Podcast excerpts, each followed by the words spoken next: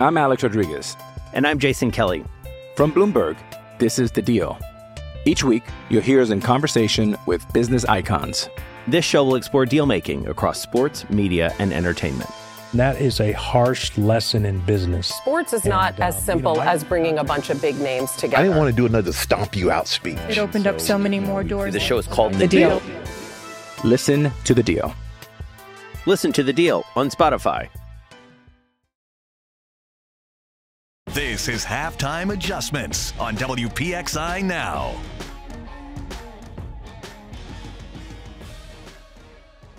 Good evening and welcome to Halftime Adjustments. I'm Albie Oxenreiter and welcome to WPXI Now. And with the magic of Zoom on the other end, as usual, is our partner from DKPittsburghSports.com, Dan Kovacevic. Dan, how are you? All right, Albie. No complaints at all. Hey, maybe next week, if there's any Canadian nomads around, we can invite them in to uh, participate in that halftime adjustments as well, right?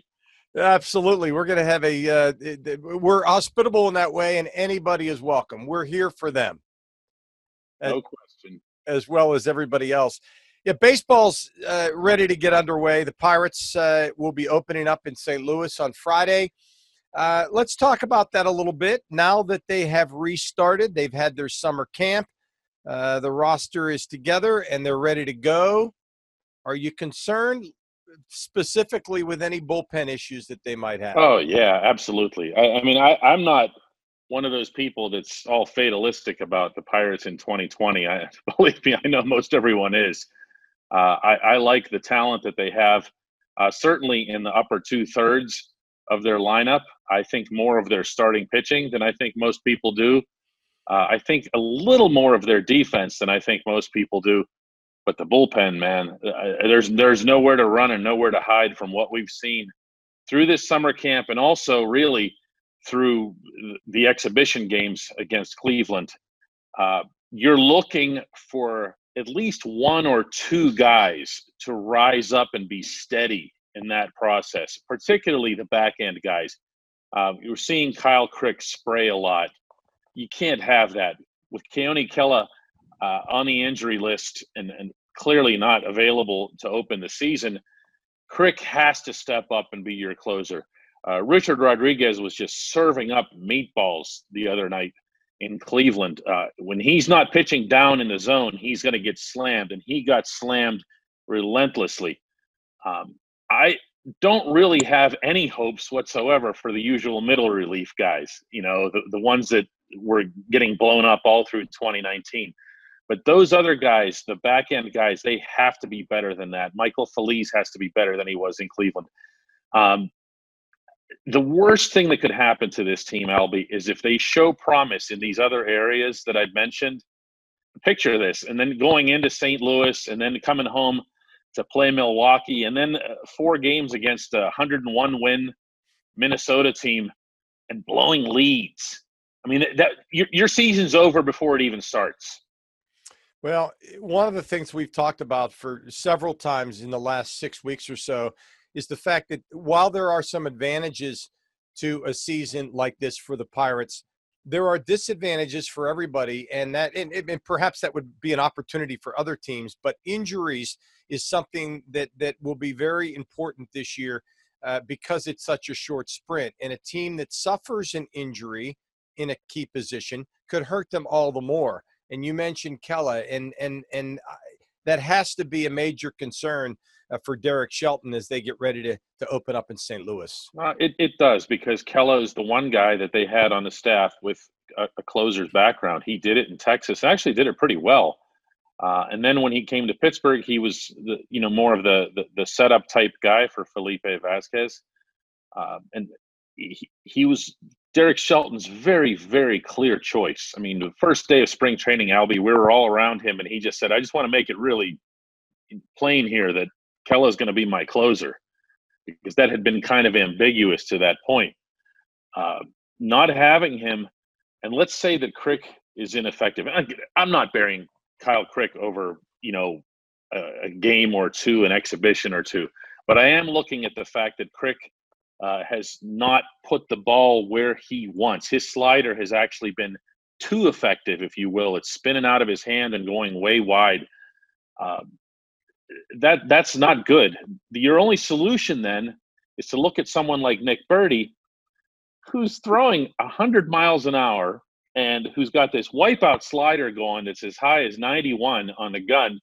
And you think, oh yeah, that's your closer, that's your closer. And then you look at the back of his baseball card, and he's got 14 whole appearances in the majors. So you can't do that either. You know what I mean? Now, he's not he's not a kid. He's 27 and he's been through a lot but you still don't just hand the ball to someone in their 17th appearance or whatever it is in the major leagues and say, "Hey, you're the closer." Well, that's the situation that they're good that they're in as they get set to open up in St. Louis. Um, any other impressions with camp uh, wrapping up and with the realization that they will have a, a two month sprint to whatever is at the end? Yeah, my realization, Albie, actually came earlier today when I got my boarding pass notification to St. Louis, and I looked at it and I went, "Baseball." yeah, like, isn't that amazing? Going to happen, right? Yeah, that it's was my amazing. real. You asked about realization. That's my realization. Was I went baseball. Now I'm still. I mean, I've spent a, a significant amount of time over at PNC Park here for these summer camps, but I'm still not able to picture going into St. Louis, where Busch Stadium is always packed and always filled with uh, fans and covered in red and you know cheering on the Cardinals, being polite, and all that other stuff that they do out in Missouri and uh, their passion for baseball. And seeing the place empty for a real live opener with real umpires and the scoreboard going and music going, and I'm sure they're going to have the pumped in crowd noise and everything else. It's going to be weird. Like this was already weird. What's going on over at, uh, at PNC? That's going to be weird times ten. Is it? But it's happening. But it's happening. Yeah, it's happening, know? which is all that really matters. You think the players have are, are used to the fact that that's how they're going to play games? I mean, I guess they have to just play baseball. So. Yeah, they they have. I'll tell you what the, the, the Pirates players are are ready to play baseball. They've not only gotten used to the fact that they're out there playing, but they've even gotten used to the masks and the bandanas and the protocols and everything else. Right. I think they've just accepted that that's what it is. All right. And as you as you said so well, it's happening. That's all that matters. Yeah. All right. We'll be back. We're going to talk uh, some hockey and some football too. It's halftime adjustments. Whoever may be in part of this party, you're welcome.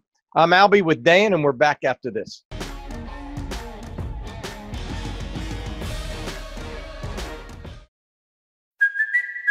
It's Cuoco for Priceline. Ready to go to your happy place for a happy price? Well, why didn't you say so? Just download the Priceline app right now and save up to 60% on hotels. So, whether it's Cousin Kevin's Kazoo concert in Kansas City, go Kevin, or Becky's Bachelorette Bash in Bermuda, you never have to miss a trip ever again. So, download the Priceline app today. Your savings are waiting.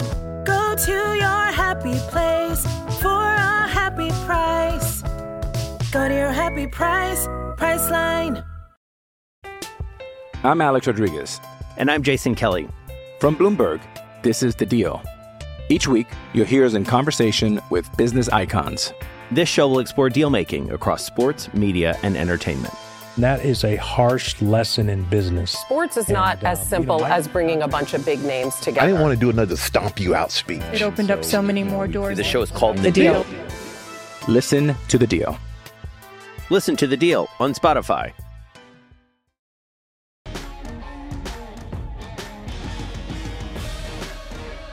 Welcome back to Halftime Adjustments. I'm Albie Oxenreiter with Dan Kovacevic, our partner from DKPittsburghSports.com. And not only is baseball here, but hockey is here, uh, or will be here very, very soon in the form of games in that 24 team uh, format, Dan. And starting off on, on Channel 11, that's kind of cool as well. Pens and Canadiens, August 1st in an 8 p.m. game surprises, disappointments, any other thoughts uh, with camp winding down for the Pens? I, would say there have been a couple of surprises, uh, pleasant surprises at that. Uh, uh, two players that I had presumed would have about as much chance of participating in the playoffs as either of us, Albie, were Sam Lafferty and, and Evan Rodrigues. I thought they would be the first two depth guys between center and the wing uh, either wing position. Uh, but they've both been among the most impressive performers uh, at this camp, and more important, the scrimmages that have been played to date. Now there are two more scrimmages. There's another one tomorrow night, and then there's another one Saturday. Um, we'll see how they do in those, and whether or not they were just the most amped up. You know what I mean? Because you'll see that a lot too in training camp settings. Uh, but this is a different kind of training camp. Everyone needs to be amped up. Uh, the most amped up of everyone who's been here has been Evgeny Malkin. So that's been where the bar has been set. Lafferty has been really impressive, Albie. He looks like he did, if you recall back when he first came up last October on the road trip through St. Paul and Winnipeg, uh, when he was just a house of fire. He was scoring goals, he was knocking people over. He's looked like that in his camp. Evan Rodrigues has shown a skill set that I don't think a lot of people realize that he'd also shown at times in Buffalo. But more important for his standpoint is that he's a penalty killer. And if you're Jared McCann or someone in that third line, or maybe someone in another mix, and you're not a penalty killer, you have to understand that there's a big underscore next to those guys who can do that. Jacques Martin will fight for you to get into that lineup with Mike Sullivan. So those two guys have been a very pleasant surprise to me. It doesn't mean they're going to start. They're going to be in game one. I'm just saying that I think they've. It's been a great uh, boost to the Penguins to have them performing as they have. Um, and, and being able to get injured players back is is so important. And and yeah, and if this if this long layoff is uh, if there's any silver lining to that, uh, certainly for the Penguins, it's the fact that they've been able to get some injured players healthy. Ah, and they've also had a couple get banged up. Obviously, uh, Sidney Crosby tried this morning to take the ice, uh, and actually he did by himself take the ice for a little bit before practice on his own. He skated back to the bench. He looked over at his sticks, picked up his sticks, and went back off the ice. Now, whether that was the plan or whether it was him going out there and being disappointed, who knows? Uh, one thing that we do know is if he's out there participating and doesn't have the mask, then the virus wasn't the issue. Uh, that he was in fact injured in that early, the first scrimmage that the Penguins had at camp. Uh, I, I, think you're going to see uh, Sid be available, if not for the scrimmage tomorrow night, then definitely the scrimmage Saturday, based on his going out there today, based on Jim Rutherford telling Dave Molinari of our site that he expects to have everyone available for game one. Patric Hornqvist was back on the rink. That matters. Patric Hornqvist, of course, was one of the nine players who'd been held out uh, because of uh, what the Penguins referred to as an abundance of caution. And I put that in big old Seinfeldian quotes uh, way back at the beginning of camp.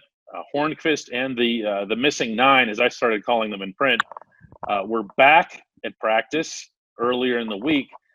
but today was the first time that he was with the full group. And to have him, I mean, I don't need to tell anybody what Patric Hornqvist means to the Penguins, especially around playoff time. So it, it's a good situation uh, that would be made that much better if those guys can be completely healthy. Um, any major concerns or even minor concerns as they get set to uh, head up into the bubble of Toronto? Well, yeah, I'd say there's one, and I'd say it's being pretty pretty widely discussed, and, and that's the goaltending. And uh, you know, everyone wants to see the best version of Matt Murray, and they don't want to wait for it, and they don't want to see Murray do that thing where he has to wait till he's pushed to be better. Uh, Tristan Jarry's been the better goaltender through through practices and through the couple of scrimmages. Now, you you know, and I've said this myself, you can't evaluate and make a decision based on that. They still have a lot of time, at least in in the current context, uh, between July 22 and August 1 to see a lot of practices, a lot of scrimmages. They've got the exhibition against the Flyers. I'm sure the goaltenders will split that. Uh, that's on the 28th up there in, inside the bubble. Uh, you have to think that Murray is going to be the default number one, don't you? Absolutely. Yeah, I don't think there's so, any question. But but it's a weird situation, Albie, and it's a best of five. And what you don't want to do is lose game one to Carey Price and then have to beat Carey Price in three out of four games. You follow me? And that that's you're, you're tempting fate a little bit too much, no matter how much better and deeper the Penguins skater roster is than Montreal's, which it is. Yeah, I was. Uh, I've talked to a few people about how different this will be from a viewing standpoint, and and stick with me here for a second. I know it's different. the format is different, and the way they're playing the games, and the way they're all in the bubble of Toronto is different. But it is fascinating from a viewer standpoint, from a fan standpoint. I don't think you could have any better build up to a game than than a Saturday night game uh, on Channel 11 um, watching the Penguins after this long layoff, I think it's going to be great. Great. It will sports. for the viewer. What I worry about is the participant. I asked Matt Murray a couple days ago.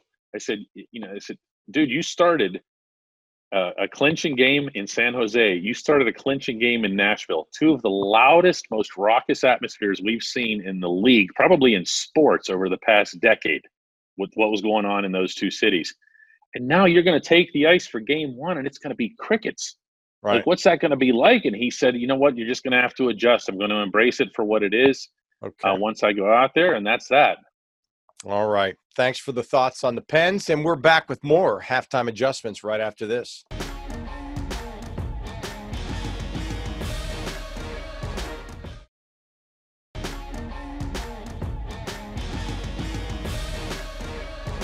And welcome back for our final segment here, our final longer segment on halftime adjustments. Then there's the NFL, Dan. Uh, you know, they went. The Steelers lost that Hall of Fame game. Then they cut four preseason games down to two. Um, lack of preseason, the impact of that, uh, as they're talking about wiping it out altogether. Yeah, it, there, isn't going to be any preseason, Albie. It's gone, and the the scary part of that yeah, scary is a relative term in 2020. So let me see if I can find a better one here.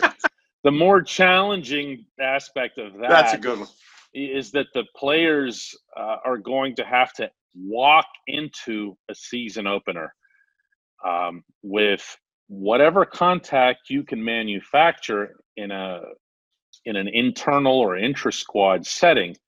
Um, that's not easy to do. Uh, you know, Mike Tomlin is a big fan, as you know, of contact early in camp. Uh, he has them putting on pads and hitting on the second day in Latrobe. He believes in it. Uh, he believes in the just them getting the feel of that, getting the the blood flowing and the juices going and everything else. But this is different. Um, you're not going to be able to see, for example, Ben.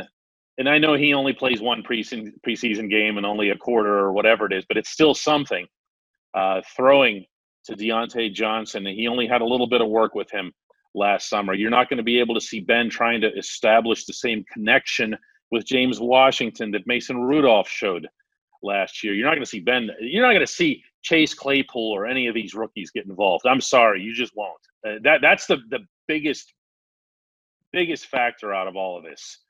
Um, you know, I know a lot of people are excited about Anthony McFarland, the the running back out of Maryland, who's got that breakaway speed and can, you know, can do like the Willie Parker, uh, you know, 60 yarders and 75 yarders and everything else. Once he finds a big hole, um, you're going to see. I'm you're going to see Kerrith Whyte in that spot because Kerrith Whyte was there last year. Mike Tomlin's already come out and said this is going to be a camp about guys who who've been there.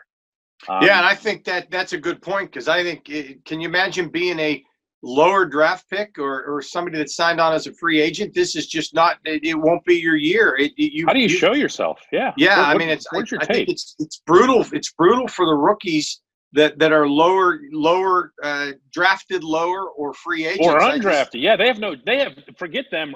I mean, unless they come in and do stuff that's like at a Ryan Shazier's first camp level, where you just go, you know, from the first drill. Uh, unless they're doing something like that, you're not going to see. You're not going to see anybody even have a prayer. Uh, I would venture to guess is that you and I are talking right now that the entire 55 man, and yes, it's 55 this year, the entire 55 man roster for the opener, barring injuries, is set in stone. I guarantee you, Albie, there isn't a camp Oh, yeah. battle to be had. You know? Well, and and when you're talking about wiping out preseason, I mean the, the two things I've always felt that that uh, are right at the top of the list for preseason. You fill out the roster and you let the veterans shake off the rust. And uh, both of those things are taken away now. It will be Well, tougher to. But you, the third one that you left off is actually the positive, which is don't get hurt. Yeah. You well, know? th- It doesn't mean you don't get hurt. People will get hurt in practices, especially if they're physical, hard practices, which you can expect that they will be. But I don't think you're going to see the frequency of injuries the way you would if there were four, or in the Steelers' case, five preseason games. And what you what you want to worry about is when you start the regular season, uh, maybe some of those uh, injuries that, that, that would come about in preseason don't haunt teams in the first month of the season. First month of the season is going to be unlike any other because uh, who knows what type of football you're going to see, and and and getting up to game speed immediately. It's like jumping right into a race and running. There's no time to warm up. No, and that's why I think you're also going to see positions that we might currently see as being in flux not be in flux. Uh, I'll give you an example, and it's the offensive line. Uh, Mike Tomlin has already made it mostly clear that Matt Feiler will move from right tackle to left guard, taking Ramon Foster's old spot, and that Chuks Okorafor and Zach Banner will battle it out uh, for the right the now vacancy at right tackle. I'm telling you again, they know who the right tackle is. Okay, that doesn't mean we know. Uh, you know, we can have our guesses and everything else here, but they know who the right tackle is, and they're counting that the other one won't get hurt, or, or that the main one, the one they've chosen, won't disappoint them. Um, they have to have that stuff stuff set up in advance. They can't be guessing at it. Who's going to be your slot receiver? Who's going to be your deep threat? Uh, how are you going to mitigate the loss of Javon Hargrave on at, at, nose tackle on the other side of the football? That's the biggest question mark over there. Um, they have to know these things in advance, and then from there, Albie is to use every last day out of the five weeks that they have to prepare just to get that group, the 55, ready. Everyone else is going to be like the Greek chorus on Broadway. You know, they're just there to to to, to go field the punts. Yeah, and you know that the goal, one of the goals from the beginning, uh, has been to, you know, in addition to the health and safety, obviously, and the protocols, has been to make sure everybody's on a the, the same same rules, even level playing field. And so, what the Steelers are dealing with, everybody else is dealing with as well. That's another plus. Yeah, it is. I mean, there's uh, uh, we've heard a lot of that already in baseball and hockey. Well, there's uh, all the other teams are dealing with the same stuff that we are. How do you try to get an edge out of that? The edge comes in the Steelers' case from that experience. That even Ben can walk down onto that field after a year of not playing at all. You know, going back to Week Three of last season and just pick up a football and play. The Steelers have that edge. All right. Thank you, Dan. And back with our final thoughts here on halftime adjustments right after this.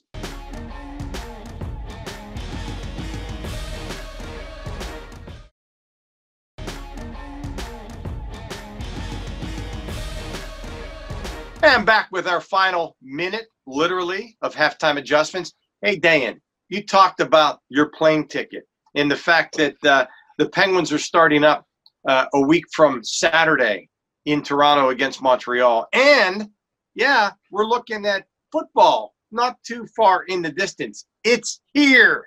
It's yeah, it's here. it's it's almost here. The the uh, the fact that again walking into a baseball stadium like Busch uh, and, and, past all the statues that they have out there uh, of all the Cardinals greats uh, and and the, the, the passion that exists in that city uh, for baseball, and to have the place be empty, yeah, it's here, but it's still weird, and it's going to continue being weird. You know, what have you thought about these crowd noise things? You know. Uh, I know it's weird. It's, it's, it's very bizarre, but that's that's life in 2020. I think everybody mm-hmm. just has to adapt. Appreciate your thoughts, Dan, as usual, that's halftime adjustments for the week.